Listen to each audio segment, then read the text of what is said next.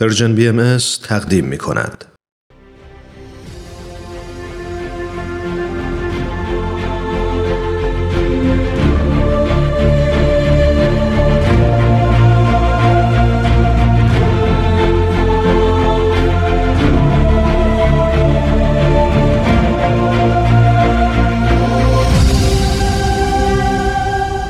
چشمه خورشید نگاهی به آثار حضرت باب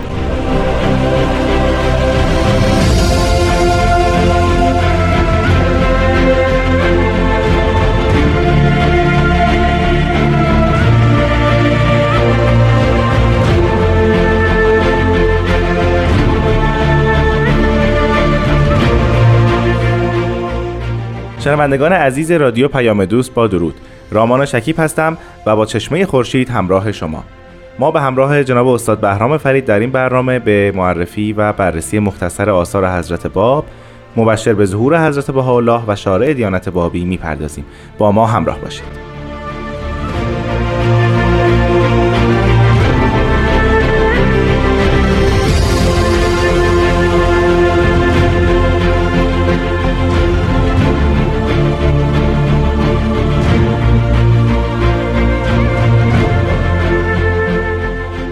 جناب فرید وقت شما بخیر. بسیار خوش اومدید به استودیوی رادیو پیام دوست. خیلی ممنونم از شما و شنوندگان محترم و خیلی خوشحالم که یک بار دیگه در خدمت شما و دوستان عزیز هستیم. خیلی ممنونم. ما در جلسات گذشته در مورد آثاری از حضرت باب صحبت کردیم که مخاطب اونها جناب سید یحیی دارابی بودن. بله. مانند تفسیر سوره کوسر یا اون سه جز از تفسیر حرف ها بله. یا شرح دعای غیبت که ما در جلسات گذشته در مورد اون صحبت کردیم. از اینجا به بعد سید یحیی دارابی از شیراز خارج میشه به سمت تهران حرکت می‌کنه بله. که شما در خلال صحبتاتون فرمودین. ملاقاتی هم با حضرت بهاءالله در تهران داشتن. بعد از خروج سید یحیی از شیراز چه اتفاقاتی افتاد؟ ما در اینجا باید به یکی از رساله های بسیار معروفی اشاره بکنیم که تاریخ سازه در امر بابی دیانت بابی. و اون این است که وقتی که تفسیر سوره کوسر نوشته شده بود برای سید یحیی و فصل ممتازی رو در تاریخ بابی رقم زده بود و انقدر این شهر جذاب بود و مدعای حضرت باب در این تفسیر انقدر محکم بود و حل من مبارزی که در اون تفسیر برای علما خوانده بودند سر شوق آورده بود اطرافیان حضرت باب رو چنانکه سید جواد کربلایی بله. یک نسخه از این اثر رو برای یکی از دوستان بسیار صمیمی خودش که اتفاقا عارفی بوده به اسم میرزا ابوالقاسم متخلص به راز و معروف میرزا بابای مرشد که از این پس ما رو تحت عنوان میرزا بابا می‌شناسیم مرشد و مقتدای فرقه زهبیه بود. برای او ارسال می‌کنه. در کدوم شهر بوده؟ اون هم در شیراز. بله. و اون میرزا بابای مرشد وقتی که این اثر حضرت باب رو می‌خونه او هم خواسته یا ناخواسته انقدر در حیرت میمونه از قرائت این اثر و خوندن و تلاوتش و نوآوری های تفسیری هست باب. که معالا اون رو به دست برخی از دوستان دیگه خودش میده. بله. یعنی در فاصله بسیار کوتاهی در از شاید یک یا دو هفته پس از خروج سید یحیی تفسیر سوره کوثر دست به دست میگرده و اون لحن صحبت حضرت اعلی چنان قوی بوده در مدعای ایشون که وحی به ایشون نازل میشه و جزو آثار الهی محسوب میشه که شیراز رو به هم میریزه. بله. چون قرار بود که حضرت باب در شیراز زندگی تحت حصر داشته باشن با چیزی مراوده نکنن. و الان معلوم میشه بعد از دو سال یا بهتره بریم بعد از یک سال و نیم که می‌بینن که این نه تنها در حصر نبوده بلکه یه تعدادی از مؤمنان حتی سید یحیی هم اسیر و مجذوب سحر کلام حضرت باب شده. و آثارش هم منتشر میشه در سطح بله کشور. و دست به دست میگن بله. از این رو اوضاع به هم میریزه.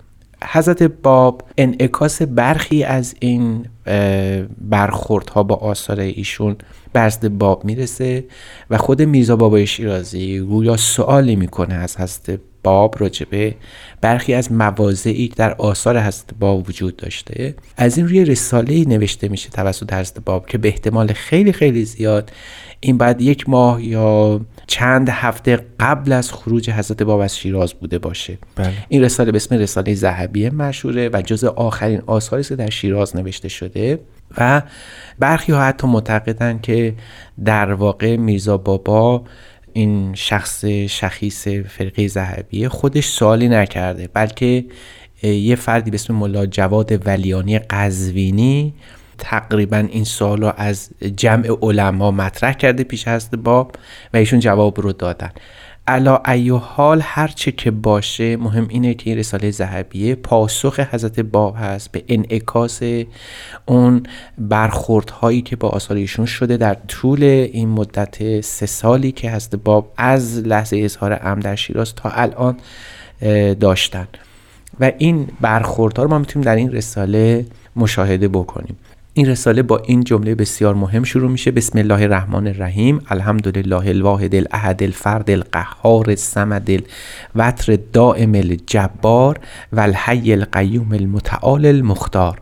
یعنی پیداست این اثر می‌خواد با تکیه بر وحی الهی و اسماع بله. خداوند شروع بکنه و جواب بده به بسیاری از کسانی که با آثار ایشون به صورت مبهم و به صورت خلاصه یا اجمال آشنا هستند اعلان بکنن که اینجا سخن سر یک ادعای قائمیت یا بابیت نیست اینجا مسئله فراتر از بله. این هاست و مسئله مهم اینه که یک الهیاتی داره در اینجا یک باورهای کلی در اینجا داره تغییر می‌کنه. محتوایی که در این اثر هست آیا شرح مسائلی است که پیش از این در آثار حضرت باب آمده یا محتوای جدیدی هست؟ یعنی قبلی ها رو دوباره توضیح دادن یا سوال جدیدی شده از یک موضع جدید و حضرت باب اون رو دارن شرح میدن؟ بله در واقع باید بگیم هم پاسخگویی به برخی از مسائلی بوده که مطرح کردن و موزلات الواح رو خواستن و هم اینکه حضرت باب دو مرتبه دارن مطالب جدید در الهیات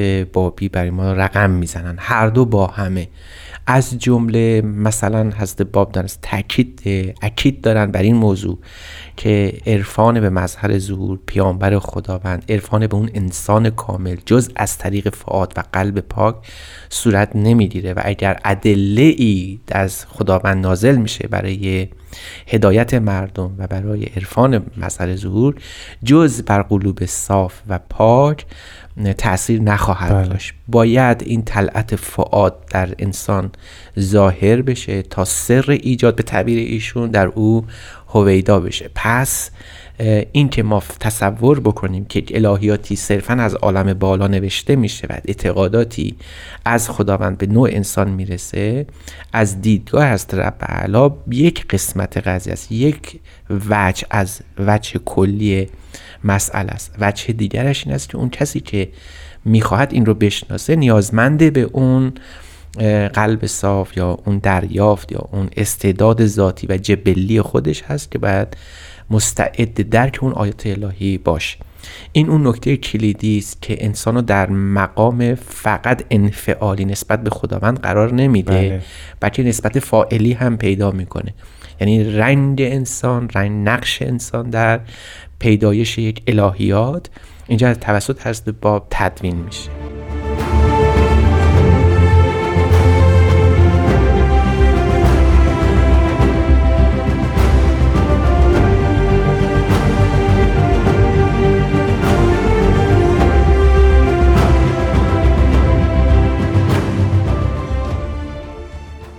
شنوندگان عزیز به برنامه چشمه خورشید گوش می‌دید. جناب فرید من خیلی دوست دارم بدونم فاصله ای که این آثار نازل شدند چقدر بوده؟ یعنی تفسیر سوره کوسر اون سه تا تفسیر از حرف ها و همینطور این اثر رساله ذهبیه. اگر به تاریخ رجوع کنیم و آمدن سید یحیی رو در حوالی مثلا خرداد ماه در نظر بگیریم و خروج حضرت باب در آخرای شهریور ما می‌بینیم این فاصله بسیار کوتاه یعنی بله. در عرض دو سه ماه تمام این اتفاقات داره رخ میده پیداست که یک شور و نشور بسیار زیادی در جمع بابی اطراف حضرت باب به وجود اومده بله. دیگه نمیشه کنترلش کرد دیگه نمیشه. تعداد مؤمنین بیشتر شده. و از همه مهمتر در رساله ذهبیه به این نکته بسیار مهمی اشاره می‌کنن و اون کسرت آثاره. خودشون در همین رساله میفرمایند که فور ربک قد انشأت خطبا خطبا لم یذکر احد من قبل ولم یقدر الیوم احد کما الان قد جرت من قلمی به عدت سلاسینه صحیفتا فی المناجات و الخطب و الاشارات القدسیه یعنی فهم الان که این داره این اثر نازل میشه نزدیک به سی صحیفه در مناجات ها و خطبه ها و تفاصیل و اینها نوشته میشه. سی صحیفه شوخی نیست یعنی در عرض سه سال حضرت با در جمع مؤمنین نزدیک به سی کتاب نوشتم. این کتاب ها فقط دست خودشون که نبوده. تعداد افرادی که به عنوان مؤمنان ایشون میشناختن مانند ورق طلا این رو جابجا می‌کردن و اون هم با تاکیداتی که اتفاقا خود حضرت اعلی از همون ابتدای ظهور بر شیوه نگارش آثار داشتن بله. که مثلا حتما باید به خط طلا نوشته بشه یا به خط قرمز یا جوهر یا, یا الماس رو ذوب بکنن به خط الماس نوشته بشه این در واقع به صورت سمبولیک اهمیت آثار رو نشون می‌داد بله. و شما یه آیاتی دارید که باید این گونه باش برخورد کرد پس پیداست که ما یک جو بسیار بسیار شورانگیزی در اون زمان مشاهده می‌کنیم که واقعا نمی‌شد جلوش رو گرفت و اون با فشار حکومتی که بر هست باب اعمال می‌شد یه مقداری متفاوته. از این روز که این رساله در واقع جواب اون شروع نشاط داده. و نکته جذابتر این است که به برخی از سوالاتی که ممکن بود برای مؤمنان و غیر مؤمنان به وجود بیاد هم در این حال پاسخگو بودند. جناب فرید قبل از که وارد محتوای این اثر بشیم من می‌خواستم بدانم چرا این اثر به نام رساله ذهبیه نازل شده. بله این ذهبیه تحت عنوان همون قطب فرقی ذهبی است تحت عنوان او اسم گذاری شده. ولی در واقع فقط و فقط به خاطر او نبوده. گویا این شخص سوالات گوناگونی رو که در اطراف حضرت باب وجود داشته رو جذب کرده و به گوش حضرت اعلی رسونده. ممکنه سوالاتی از دشمنان امر بوده باشه. ممکنه سوالاتی از خود مؤمنین وجود داشته باشه. حتی ممکنه که سوالاتی از جهت کنجکاو ها از, از بله. سوالاتی از طرف کسانی بوده باشه که کنجکاو بودن و می‌خواستن حقیقت مسئله رو بفهمن. هرچه هست مجموعه است از این افکار که این قطب سلسله ذهبی جمعوری کرده و به نزد حضرت باب فرستاد. و حجم این اثر چقدر هست؟ تقریبا میشه گفت رساله نسبتا مفصلی نیست اما در این حال مختصر هم نیست. یعنی شاید به حدود 15 صفحه شامل میشه که حضرت باب پاسخ بسیاری از مسائلی که او مطرح کرده بود جواب عنایت کردن پس میشه اینجوری نتیجه گرفت که رگه های از عقاید همون فرقه ذهبی هم در این اثر باشه یا نه؟ اصلا نپرداختن اتفاقا یکی از نکات جذابش همینه که حضرت باب به مخاطب خودشون که توجه دارن بله. به نقد افکار او هم پرداختن. فقط این نبوده که صرفا پاسخ به مسئله داده باشن و تعارف کرده باشن. به نظر می‌رسه که در آخرای ایام اواخر ایام اقامت در شیراز حضرت باب دیگه مدارا رو کنار گذاشته.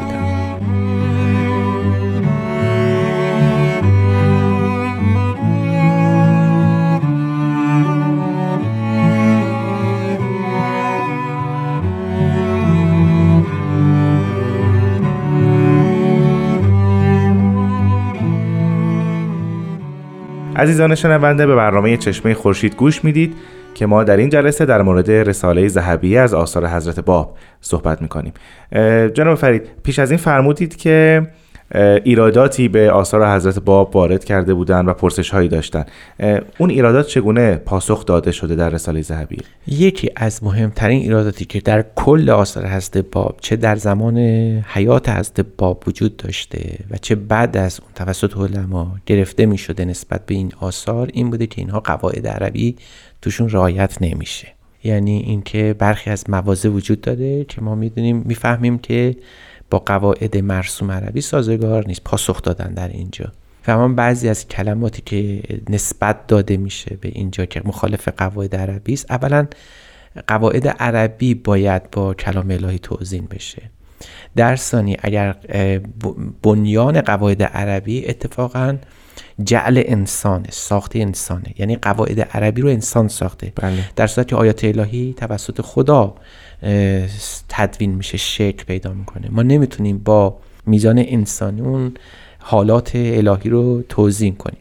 از اون گذشته بهترین و فسیحترین متن عربی از نظر هست اعلا و بسیار از علما خود قرآنه. بله. چنان که مدعی قرآن در نهایت فساحت نازل شده. حالا در همون کتاب هم ما خوال خلاف قواعد عربی رو هم می‌بینیم و در این رساله ذهبیه به چند نمونه از این تخالف ها در خود قرآن اشاره می‌کنن و در اونجا صریحا می‌فهمن که اگر این آثار محل ایراده به خاطر قواعد عربی که بعد این ایراد رو به خود قرآن قبلا می‌گرفتید. پس چرا اون ایراد گرفته نمیشه؟ برای اینکه یه اتفاقی در ایمان شما رخ داده نه در علم شما. درست. و اون اینه که شما قبلا مؤمن شدید به قرآن.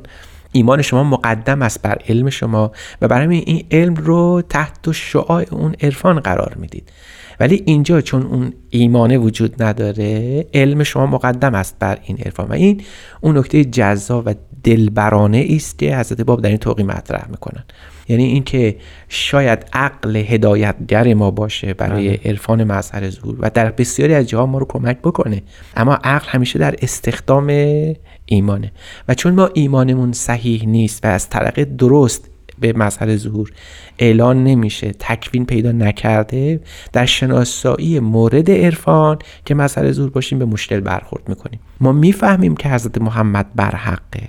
اما چطور نمی‌تونیم بفهمیم که حضرت اعلی بر حقن؟ با همون ترازویی که حضرت محمد رو حقانیتش رو قبول می‌کنیم. چطور نمی‌تونیم با اون ترازو حقانیت این مسئله ظهور رو بشناسیم؟ اون نکته کلیدی است که در رساله ذهبیه مطرح میشه. یعنی پاسخ به قواعد عربی داده نمیشه. بله. یا اگر داده میشه بسیار بسیار سریعه. اما مسئله عمیق تر از این حرف است. مسئله دیگری که حضرت باب مطرح می‌کنن این است که آیا این قواعد عربی آیا خداوند فقط دفعه اول است که به زبان عربی داره صحبت می‌کنه؟ یا پیش از این به زبان عربی صحبت کرده بود و شما این زبان عربی رو یاد گرفته بودید؟ برای همین هم هست که مهمترین ایرادی که واقع میشه بر علمای زمان حضرت اعلی از جمله خود قطب شیرازی یعنی میرزا بابای شیرازی معروف این است که اینا به فطرت خودشون در شناسایی مسئله ظهور رجوع نمی‌کنن. یعنی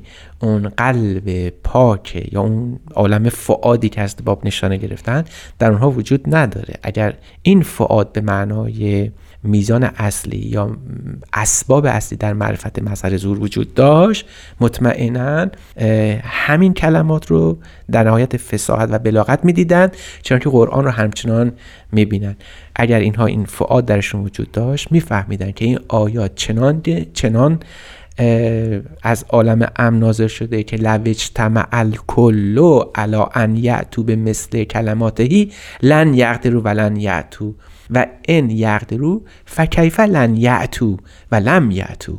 فکیف لم یصدقوا امر الله. مضمون برای این است که اینا اگر همه علما جمع بشن که یه آیه مثل این کلمات بیارن نمی‌تونن این کار بکنن. درست همین استدلال در خود قرآن هم اومده بود. بله بله. و اینجام تکرار میشه. بعد خودشون صریحا میفرمایند که اگه می‌تونید بیارید بیاورید آیه ای در حالی که هرگز نمی‌تونید این کار رو بکنید و هرگز قادر نیستید بر این کار چگونه خودتون فکر می‌کنید که می‌تونید این کار رو بکنید؟ چنان که تا الان مثل قرآن نیاوردید. ولی این جوان 25 ساله به مثل قرآن نه فقط یک کتاب بلکه سی صحیفه برای مردمش برمغانو. پس یعنی از این دیدگاه ایمان مقدم بر همه چیز است. یعنی اول باید ایمان حاصل بشه که بعد به همه چیزهای دیگر دست پیدا کرد. بله با این تفاوت که اقدم از هر چیزی در شناخت مظهر ظهور داشتن اون قلب صاف بله. بسیار بسیار پاکه چون شما اگه تمام آیات الهی رو هم بخونید بر قلبی که سنگ شده باشه بر قلبی که محجوب شده باشه به حجبات عدیده و شونات انسانی و شونات بشری به معنای دقیق بله. این شاید اصلا اون آیات الهی رو هم جز یک نوشته ها نبینه چنان که شاید خیلی از علما و دانشمندان خردمندان وقتی به آثار از باب مراجعه بکنن اون رو در مقام مظهر ظهور نبینن. چون اون اصل ماجرا یا اون سیگنال اصلی در دریافت این امواج فیض الهی شاید وجود نداشته و میزان کسب فرمودید که از از دیدگاه حضرت باب راه رسیدن به اون ایمان از از طریق اون فعاد هست مشعر بله، فعاد هست بله. اما راه رسیدن به اون مشعر فعاد چیست اگر خاطرتون باشه ما در چند اثر از آثار هست اعلا بهش اشاره کردیم که فهمان من تو سوال کردی اما قبلش من برای تو توضیح بدم که قبل از اینکه بخوای این سوالو بفهمی چه شرایطی رو باید داشته باشی بله. که در آثار ایشون گفته شده بله این همون نکته است که به صورت بسیار بسیار اجمالی در قرآن گفته شده بود. ذالک الکتاب و لا ریب فیه. هدن لیل متقین. اهل تقوا می‌تونن این هدایت رو بپذیرن و دریافت بکنن. هست باب گویی این جمله بسیار مجمل رو به صورت بسیار مفصل در آثار خودشون توضیح دادن. راه پیدا کردن قلب صاف از نظر هست اعلا اه، به دو بخش عمده تقسیم میشه. یک سلوک عرفانی است که باید انجام بدن و یکی هم که بخش دوم هست این است که اون استعداد درونی رو در خودشون به وجود بیارن که فارغ از هر تعصب باشه که بتونه آیات الهی رو از هر زبان بشنوه. جناب فرید وقت ما به انتها رسید در این برنامه. بسیار از شما سپاسگزارم که این هفته هم با ما همراه بودید. منم تشکر می‌کنم از شما و شنوندگان بسیار محترم. شنوندگان عزیز از شما هم بسیار سپاسگزارم که این هفته هم با برنامه چشمه خورشید همراه بودید. تا هفته آینده خدا نگهدار.